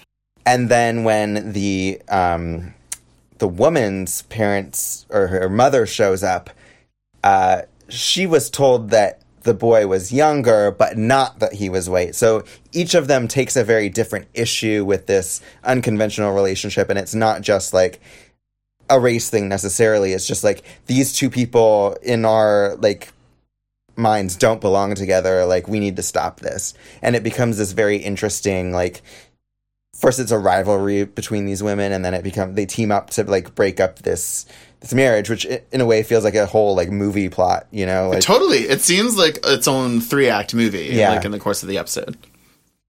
I felt like Dorothy's initial reaction, particularly to the fiance being black, did not hold up. And I do consider the time and the fact maybe it's just sad. Like in the late 80s, this still was a thing that was an issue for people, like interracial marriages. Um, but it felt weird to me to muddy everything with race and age because I did agree with Dorothy that she was too old for her son, but I didn't agree with her about the race part. Well, she does not. She very much does not disagree with the fact that he's marrying a black woman. Yes, she does. No, she doesn't. She she's does. surprised. She's surprised. No, she by it. literally in the kitchen. She says she's black and she's twice your age, and I can't condone this marriage. Like she lists that as a reason that they should not get married, and it actually made Dorothy not very likable in this episode. i yeah i see it kind of differently i i don't I I, feel like that, that takes at her a moment to grapple with, but then she accepts it. Yeah. But it's I feel like it's the age thing that is really the the crux for her. and I feel like I don't think it's muddied at all. I think it's, as Chris was saying, a very clear parallel parallel construction where both quote unquote sides of this are rejecting this coupling because of these very superficial surface level reasons when really what they're just doing is not you know like getting a ch- not giving themselves a chance to actually get to know these people and respect them for the relationship that they have. I don't i don't think she's I mean, she explicitly says, "I don't want you marrying her because she she's very black." much that's an implicit way She says it. I can understand taking it to imply that, but it is not explicitly saying she doesn't want her son marrying a black man. We will let the listeners decide. We will include the audio. Especially in mid August. Incredibly humid and it's hot, sticky. Why the hell are you marrying my son? I'm glad one of us finally brought that up. Dorothy, I don't blame you for having your doubts. I have more than doubts. I look at the two of you, I see so many differences. He is 23, you are 44. He's white, you're black. He is 23, you are 44. You said that already. I'm sorry, I'm sorry, I just can't seem to get past that one. Look, Dorothy, let me tell you something about myself. When I was 18, I was married to the boy next door. All my family and friends, they thought we were the perfect couple. Well, we stayed married for 20 years, but I don't think we were ever in love. It just seemed as though we should be. And I learned something from that. It doesn't matter what anybody thinks. It's how you feel about each other. Am I making any sense? Making a lot of sense. I was married to a boy next door once myself. That means we have your blessing? I'd like to say yes, but I can't. I, I mean, everything you've said is logical, but I'm a mother, and a mother doesn't have to be logical. I'm awfully sorry. I just don't approve. I'm sorry you feel that way.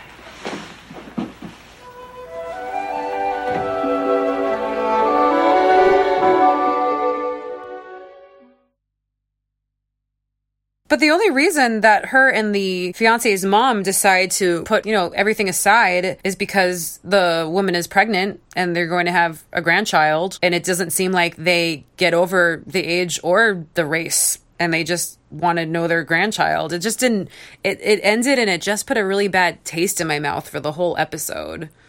I mean, it's definitely not smoothing things over sitcom style like a lot of shows do. So I kind of appreciated that. I was on kind of like high alert during this episode. Like there were moments. Uh, Sophia asks, "What color is black people's dandruff?" And like I just kind of like. I'm used to Sophia saying outrageous things, but I'm like, I don't know about that one. But I was like, oh, okay, I'll just go with it. And I was constantly kind of like a little bit worried. There's also a scene where, um, Yeah. I think Where it's Rose and Blanche Blanche. and Rose do face masks. This this I can't imagine this episode is in syndication very often because the blackface, even though they they're not putting on blackface, but they're doing like a beauty re- regime, Mhm. and and they have brown mud like on their Yeah. face, and then they walk in, and the the fiance's family is there, and it's like look liking they're putting blackface, but like that wasn't just like oh no, we're wearing blackface, but we're not, and then cut to commercial and it's now wiped off. Like they continued for a very long time wearing it, and the whole time I was like, I don't like this. I don't like watching this. I, I was Chris, like you, I was on high alert. Um, I think I don't think you can even joke about blackface anymore. Um, I think this is obviously joking about blackface, and it's not like implying or endorsing that at all. I know, but just the visual of it was like maybe if they just walked in and then after the commercial break they've wiped it off but it just the fact that it, it just rubbed me the wrong way and obviously this is me looking present day but it just was like oh i don't like watching this Yeah, this episode to me felt like it wouldn't be made this way today. Of course not. I don't think anyone involved in it would make it the same way if it were No. done today. And so, like, I just kind of came down on the side of, like, there are slightly problematic things about it, but I don't really feel like those are really problems with the show itself. Like, I think the show is actually very thoughtful about the way it treats these characters in this episode and, and this issue, much more so than, you know, a lot of other sitcoms at this time. So, I mean, yeah, I came I came down on the side of like kind of supporting this episode but from a distance. Like, good for you, but like I wouldn't like hold this up as like Golden Girl's best moment. Yeah, and I also think it's like we've mentioned in terms of it being directed toward a very mainstream audience and like talking to a white heterosexual like mainstream audience. Um, I think there are things that aren't even conversations where like where progress is totally lacking. Like the idea of interracial marriage is so much less controversial that anything that even has it as a question will seem more suspect now. So, in addition to all these other um, social issues that the show tackled, the show did tackle homelessness as well in a very interesting Thanksgiving episode, uh, season four, episode eight Brother, Can You Spare a Jacket? This was one of the episodes I saw called out as one of the worst episodes of The Golden Girls, which is why I watched it, because I wanted to try and see, you know, what this show was like when people did not enjoy it. Mm-hmm. And it's a very strange episode. They get a lottery ticket, like a $10,000, I think, prize. And then uh, Blanche puts it in a jacket that accidentally gets given away to an auction that is then bought my, by Michael Jackson. who like there's like a Michael Jackson arm cameo. they don't do like the full Michael Jackson. It's very weird. And then like the. Michael Jackson donates it to a homeless shelter. So they all like go into a homeless shelter and like basically pretend to be homeless so that they can go get this lottery ticket. And in the end up end up leaving the lottery ticket like as a donation. Uh, but it's a very weird episode because it's just it's kind of like not a comedy. Like it's a very sad episode and the tone of it is just very like dreary and it it's not a good episode, but it's it's just so different. It's like it's one of the only episodes I watched of the show where I was like, that's really different. And it didn't feel like different in a bad way. It was just like, well, that was an interesting like experiment for you to make. And I did like that this show went into that issue as well. Like they even took a jab at um, Ronald Reagan in one episode, calling him the the great communicator, but you know, saying that he caused huge issues with mental illness. Um, Yep. Yeah, I just I think that the breadth of social issues that were brought up is kind of interesting. The next episode uh, deals with drug issues. Uh, this is season four, episode 20. Mm, Yeah, that can't be an accident. Oh right? no, it's not. The sh- the episode's entitled "High Anxiety" as well, so it's Oh, no, man. it's yeah, right on the nose. but a little misleading since it's not about marijuana. Yeah, it's definitely not about weed. Uh, Rose turns out to have been taking pain pills nonstop for 30 years uh, after a farming injury in her home of St. Olaf, Minnesota. The girls learn about her longtime addiction and help her detox at home. Meanwhile, uh, Sophia has the chance to star in a nationwide commercial for a pizza restaurant and tries to rope Dorothy into the commercial, but Sophia finds that the pizza is too shitty for her to endorse, and Dorothy is too terrible an actress to pull it off. I love that Sophia, like her honor code is that she will not lie about pizza. Like that's where she draws the line. The- yeah, it's one of my favorite Sophia lines. Mmm. That's a mighty. That's a mighty lousy pizza. Ma, you never tasted it before? No, and I never will again. What the hell are you doing? Sorry, Cy. You can't pay me enough to endorse that slime on a shingle. Ma, this is a nationwide commercial. There is a lot of money involved here. Sorry, Dorothy. There are two things a Sicilian won't do lie about pizza and file a tax return. Forget it, Cy. I love all of Sophia's like just things about Italy and Italianness. And she says something like, "I'll never uh, give up on family. Family is the number one thing." And then she said something like, "Pawn the guy off on Dorothy." or something. It's so great, and it's like you really do. I really s- see and hear a lot of the seeds for the kind of comedy in Arrested Development too, especially just the extraordinarily cutting barbs that are completely casually dropped.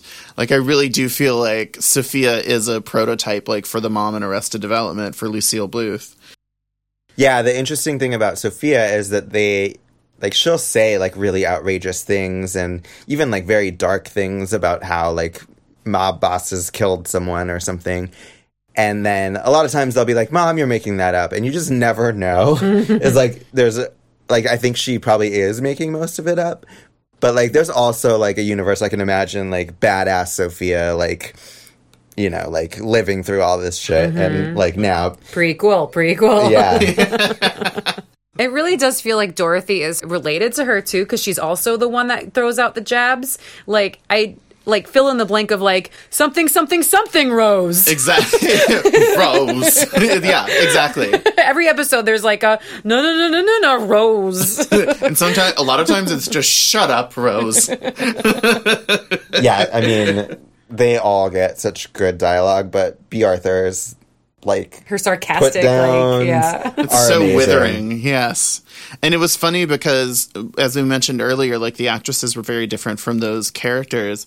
Like Bea Arthur was had a lot of darkness to her personality and sadness and stuff and that's definitely in her roles but she was never that kind of rude mean person in real life to other people yeah, I remember reading something with one of the writers, and they said that after they did the pilot, they just realized that like their job was going to be so easy because they could just have Bea Arthur look at Rose exactly. if they didn't have a line, and like that would be it. Even just the look is a punchline.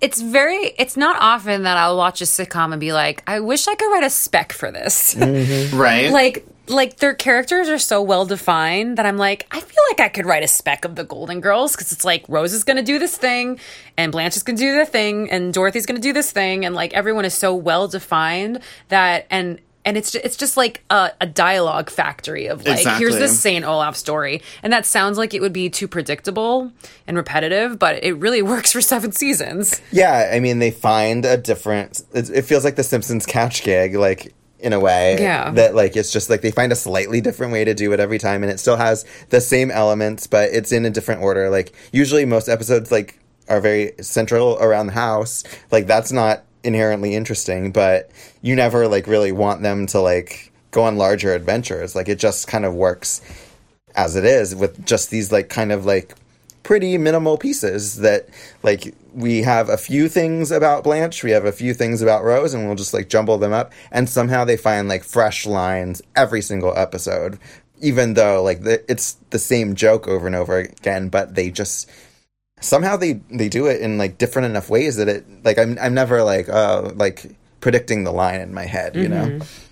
So there are kind of two episodes I want to talk about now, both of which take place mostly outside of the house. The first one is season 6, episode 26, called Henny Penny Straight No Chaser. Okay, I remembered this one from my from my youth. ladies, ladies, why are you in such a hurry? Stop and smell the flowers. We can't. The sky is falling. Run that by me once again. oh a piece of blue sky just fell on her head. The wherefore and why are best left unsaid. But we have a hunch, and it's appalling that, like it or not, the sky is falling. Help! Disaster is near. Help! We're trembling with fear. Help! The outlook is drear. We're dreading Armageddon may disrupt our career.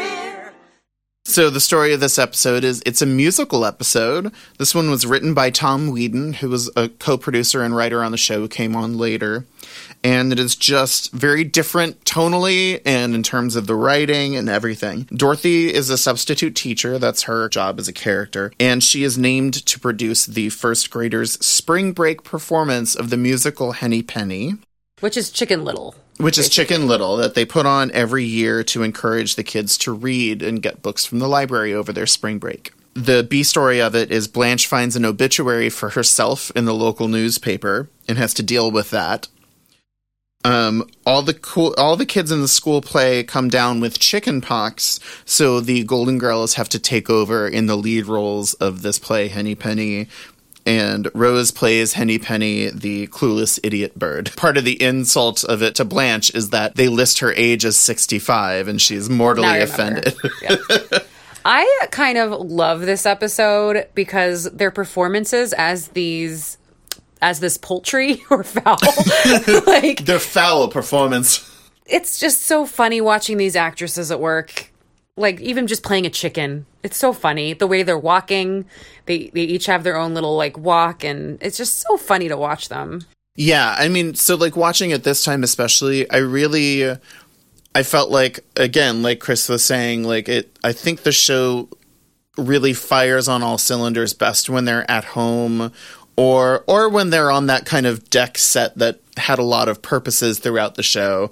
Um, I thought it being on the theater on the on the stage ended up making it look very stagey, uh, and the uh, multi-camera style of filming it like didn't really do it any favors. I felt like that that was definitely the kind of sequence that filmed in the style of shows today and like the one camera sitcom style would just play so much better now. Yeah, definitely. Like if it's shot like more of a musical. Exactly, exactly. I thought it. Yeah, I thought it. It felt it felt tonally like it didn't quite fully land as well as it should have. Because I do agree, Becky, that they're they just totally throw themselves into those performances, and I love how you can tell that they're performing it for like a first grade audience. Like that's how big they're playing it. Their costumes are funny. I, I I think that's the extent to that I really like this episode. Like their costumes are so perfect for who they are. Like Yes. Blanche as the goose, and she's got like just Yes. everything about them acting is so funny. Yeah, I mean they're good. They do really a really good job. I just don't think the story is there because like we spend way too much time like in this musical, and there's not enough like character comedy in it to Yeah. like it's basically just watching this musical. It really reminded me of I Love Lucy because in I Love Lucy they do a lot of stage performances, and there are episodes of that where they like do it for too long or even the entire episode and it's it gets a little tiresome and I kind of felt that way here is that it feels like a kind of a lazy way to do an episode and I believe the only reason that this episode exists is because Tom Whedon liked writing musicals and wanted Yep. to do one and That was the reason. I forget I think it might have been Marc Cherry but maybe someone else who kind of said like yeah I didn't like that episode It was Marc Cherry. yeah. in that same interview. This also has one of my very favorite Rose lines of all time, where she talks about living in a building that was burning down with her husband because the rent was so cheap. it's just, it's one of my very favorites. I remember that line. It was funny. Oh, nobody's ever going to even see it. Everybody's going to still think I'm 68. And dead. Why does she keep forgetting dead? This is horrible. As Big Daddy used to say, I'm feeling lower than the rent on a burning building. That's funny. I used to live in a burning building. And it was cheap. It was Charlie's in my first house. Well, scoff if you must, but it was warm and toasty. I'll never forget Charlie throwing me over his shoulder and dashing across the threshold.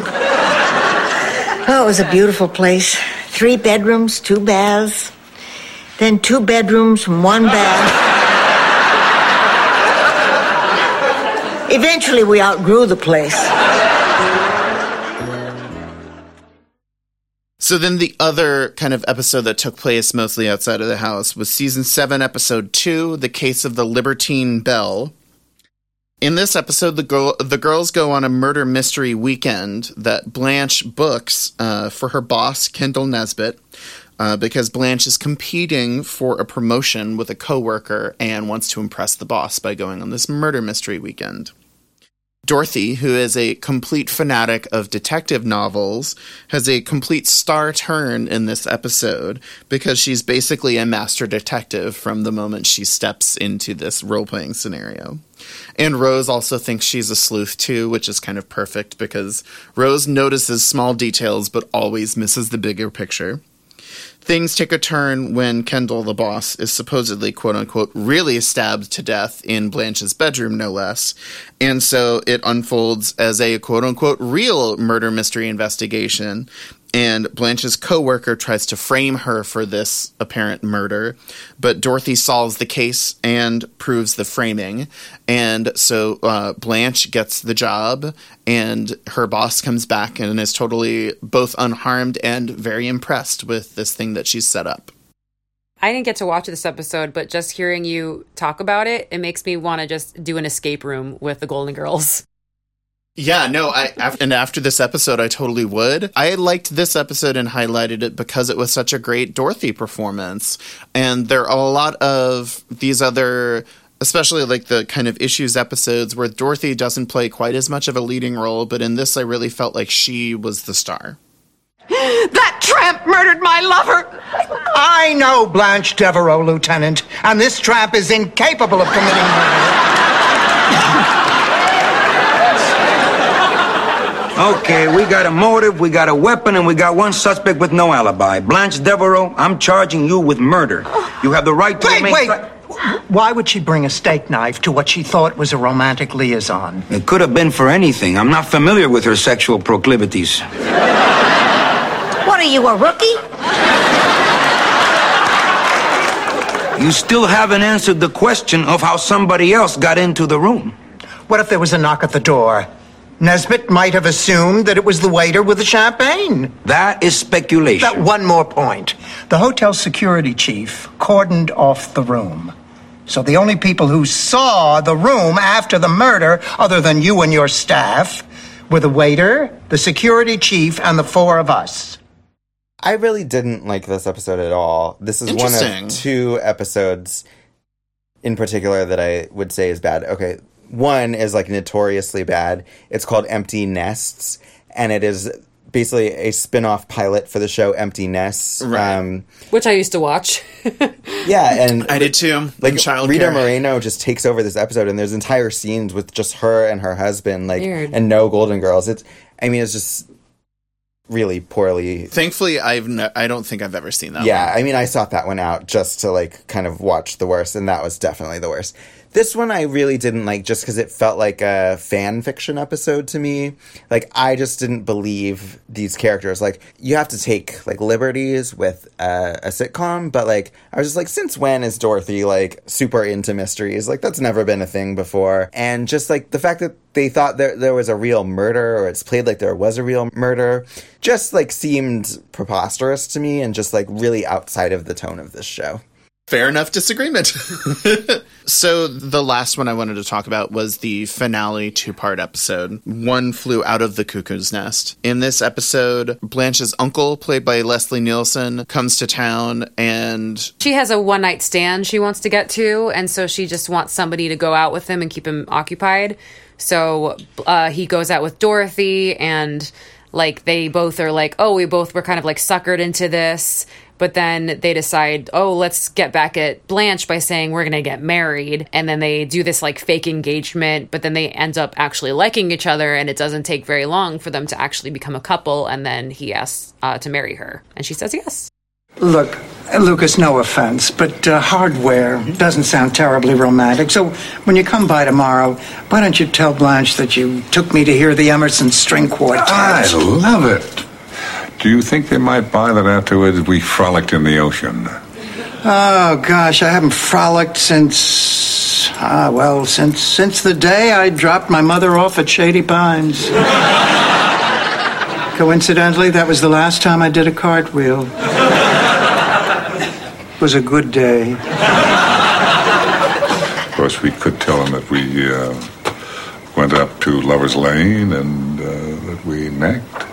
Well, then I'd, I'd have to smear my lipstick, you know, for effect. Here, let me.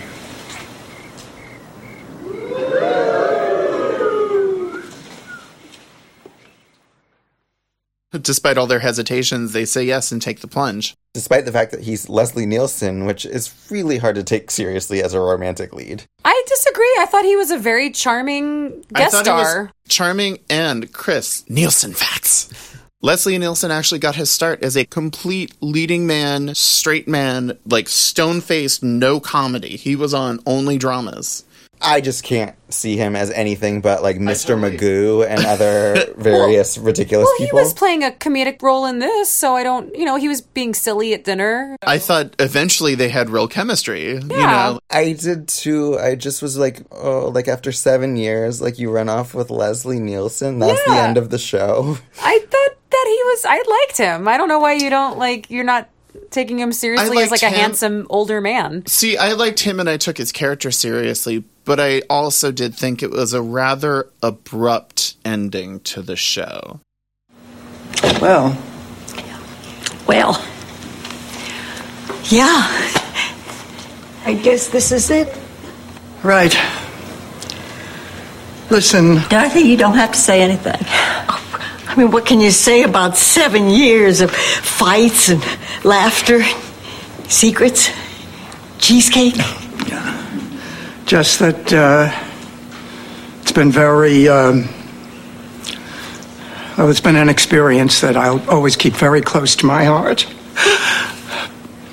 And that these are memories that I'll wrap myself in when the world gets cold and I forget that there are people who are warm and loving and. We love you too. oh, I'll miss you. Oh. The wrap up of the episode is literally just Dorothy saying goodbye, and you know, like she keeps coming back for more and That more hugs, fun. and it was it, that was fun and really sad. And I'm glad that this finale didn't take, for instance, the Seinfeld route. Uh, you know, like there are many worse turns it could have taken. Yes. Um, but I thought that it was kind of an unsatisfying ending to the show. Yeah, the episodes right before this, uh, it's another two-parter called "Home Again, Rose," in which Rose, it, it actually really feels like she could die, which is rare from this. And to me, that kind of felt like the real season finale, and then this was kind of like a bonus one. Like I appreciated that episode, I think, a little bit more. I mean, it's a little bit bizarre because they like become frozen heads based on like Rose's fantasy of you know living forever and Cryogenically freezing. yeah. But um I mean that at least that had some real emotion to it. This did at the end, but I think what really didn't work about this was the reappearance of Stan and he like Yes. Well, that felt like closure after apparently he has been pursuing Dorothy throughout the show, Uh-huh. and it felt like closure. And kind of like a twist, like oh, he's gonna kidnap her or something, like stop her from getting married because he's he keeps wanting her back. But now it's like, no, I'm I'm happy for you. The twist part of it was what didn't work for me. I actively avoided all episodes dealing with Stan because I I just was pretty sure I wouldn't like them and maybe I would. I'm sure that there's good stuff in there, but like I really didn't want this kind of like Dorothy hung up on a man, which is what the plot synopsis kind of um of these episodes said a lot and so like I was just I was just like I don't care about you like like it, it was dealt as too much of like the climax of everything and I was like, I don't, I don't care about this. Like, get me back to the girls. Get me like the- Yeah. the, chemistry that I love about this show. And another weird thing about this episode is that it goes into their thoughts, and I really did not enjoy that like change of perspective. Where Wasn't that just for a moment at the wedding? yeah, but it's just More with just Sophia, really. No, all, No, all it's a four of Oh, them. was that all of them? Yeah. I like the Sophia ones, but I didn't care because it was just a moment. You know, it was just, a funny. It didn't feel like this show. Like it, it felt like they didn't know quite what to do with this episode to me. yeah, I mostly agree. Which is probably true because I, the reason that the show wrapped up at this point was because Bea Arthur did not want to do the show anymore. And, and that finale episode where Dorothy leaves got about 17 and a half million viewers, um, which was up quite a bit from their ratings at the time, but also didn't win the evening in the face of Roseanne and Seinfeld. Um, but then came a spin off series that I really think the finale is intended to kind of start setting up. Uh, the, the spin off series moved from NBC to CBS. It was called The Golden Palace, and it aired on CBS from September 18th, 1992 to May 14th, 1993, with reruns airing until 1990, uh, August of 1993. Uh, while not as popular as its predecessor, the series produced a total of 24 half hour episodes spanning one season. Uh, and that's why they actually went to CBS because CBS promised them a whole season order. Uh, CBS canceled the program in 1993. Bea Arthur was not part of the cast, but she guest starred for two episodes. Don Cheadle and Cheech Marin were series regular cast members on this show. Uh, and I will never ever watch it. I watched about two minutes of this. Yeah. That happened to also include Jack Black. So it was very jarring with like all of these other actors. Yeah, I mean, it just doesn't work. It's like it, the magic is just gone. Is it the Golden Girls just without Dorothy, or is the location So they, changed? they, so or- they own a hotel. Oh, okay. Well, Yeah, that's yeah. all different. Yeah. yeah. Yeah. It's not just like them in the home. It's It just feels different. Like it's it's like it becomes a workplace comedy then. Yeah, Yes, it's like and there were a lot of those elements. Starts in the house because they're moving out, and so it's like everything looks the same, and it's the same three women. So you'd think a scene with just the three of them would work, but something about it is just like gone. Were the writers different? no, No, it was mostly the same writers, Wow. but they all knew there was something missing. Marc Cherry from that same interview said, The truth of the matter is that in any TV show, there's a recipe that happens, and with Bea leaving, the chemistry was gone. Susan Harris gave it a shot, but ultimately, I don't think it worked.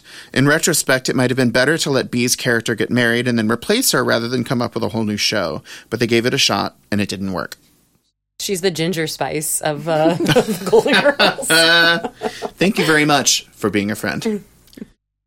So, after the Golden Girls, the legacy of the show and the talent. Golden Girls itself has found a huge and adoring audience in the gay community. Specifically to the gay community, I first learned about the Golden Girls in the context of starting to learn about gay culture and the kinds of things that gay folks were into and the kinds of movies or TV shows that were uh, very accepting. Like I would do like reading on the internet about this kind of stuff. So this was one of the first pieces of pop culture that I came to like when I was learning about being gay. Um, and I believe Becky that one of your friends sent in an audio clip talking about his fandom of the Golden Girls and his relating to it. Yeah, my friend Matt, who is my oldest friend, um, not he's not a Golden Is he an Girl. octogenarian? no, I have literally known him since we were little kids, like almost toddlers. When I think of the Golden Girls, I think of Matt.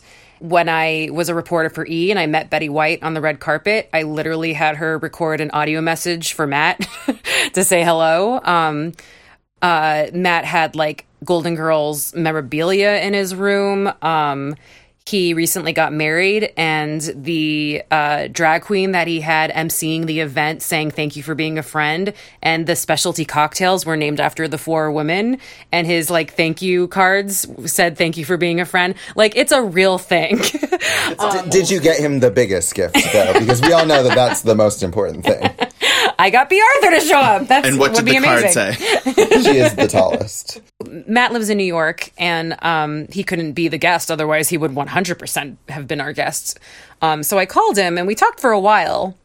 And I don't have like 20 minutes of conversation taped, but he did talk. It was interesting because I've known that he's loved the Golden Girls more than I think anyone does his whole life, but I never actually asked him point blank, why do you love the Golden Girls? And a lot of it, it has, you know, a personal connection. He said that he grew up watching it with his dad and his brother, not his mom, but his dad and his brother.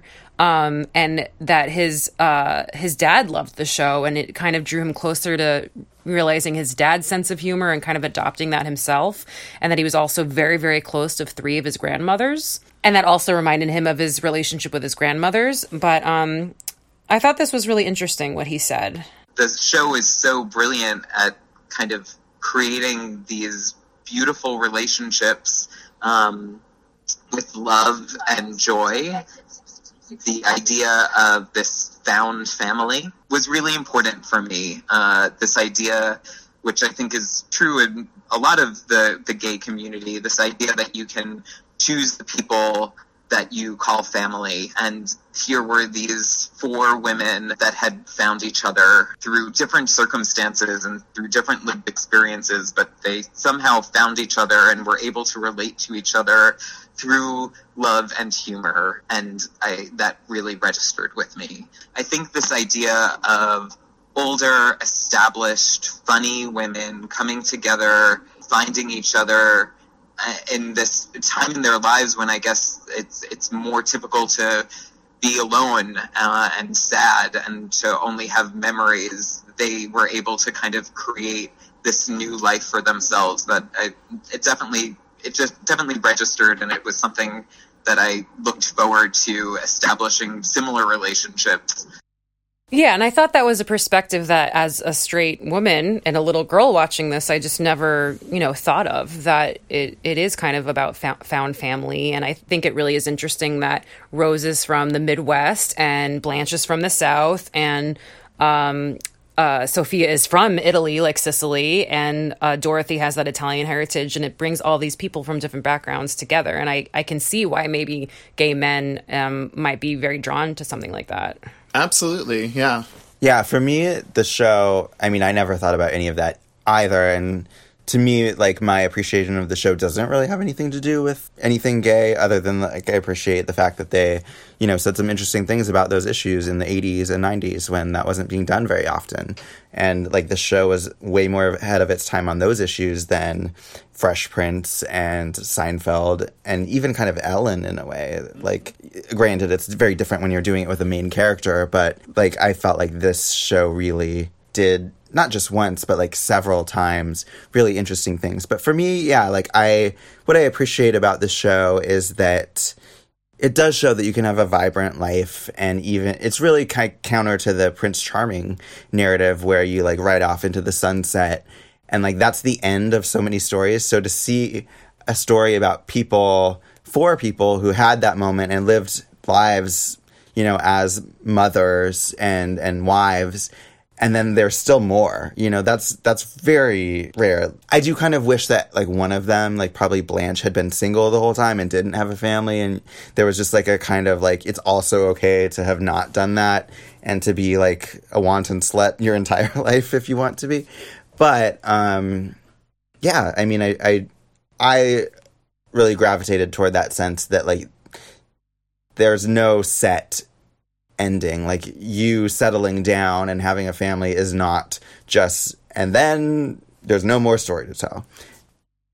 Exactly. So, as we mentioned, the story continued for the writers who were brought up through the writing room of The Golden Girls. There was Mitch Hurwitz, who, as I said, created Arrested Development, Marc Cherry, who created Desperate Housewives, and Christopher Lloyd, who, uh, with Steven Levitan, created the show Modern Family. Um, and it's just crazy to me that just three writers out of a show like this created pretty big institutions of modern comedy in the 2000s and the 2010s. Um, and then creator Susan Harris went on to create, obviously, Golden Palace, and she later created the shows Nurses, Empty Nest, and The Secret Lives of Men.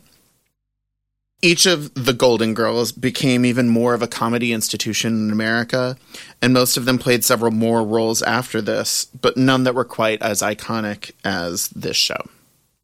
Yeah, it's really crazy. I mean, I, it's hard to talk about three more influential comedies than Desperate Housewives, Modern Family, and Arrested Development. Like they're very, very different, but they're they're they made each of them a huge impact. Absolutely. Unfortunately, all of the girls are no longer with us except for Betty White. Uh, and Betty White is now a household celebrity in an, well, I mean, Be- Betty White was a nationwide celebrity before the show even began, but now she is a celebrity for being herself. and she has remained that way like ever since this show. I think after the show, she was on Lake Placid.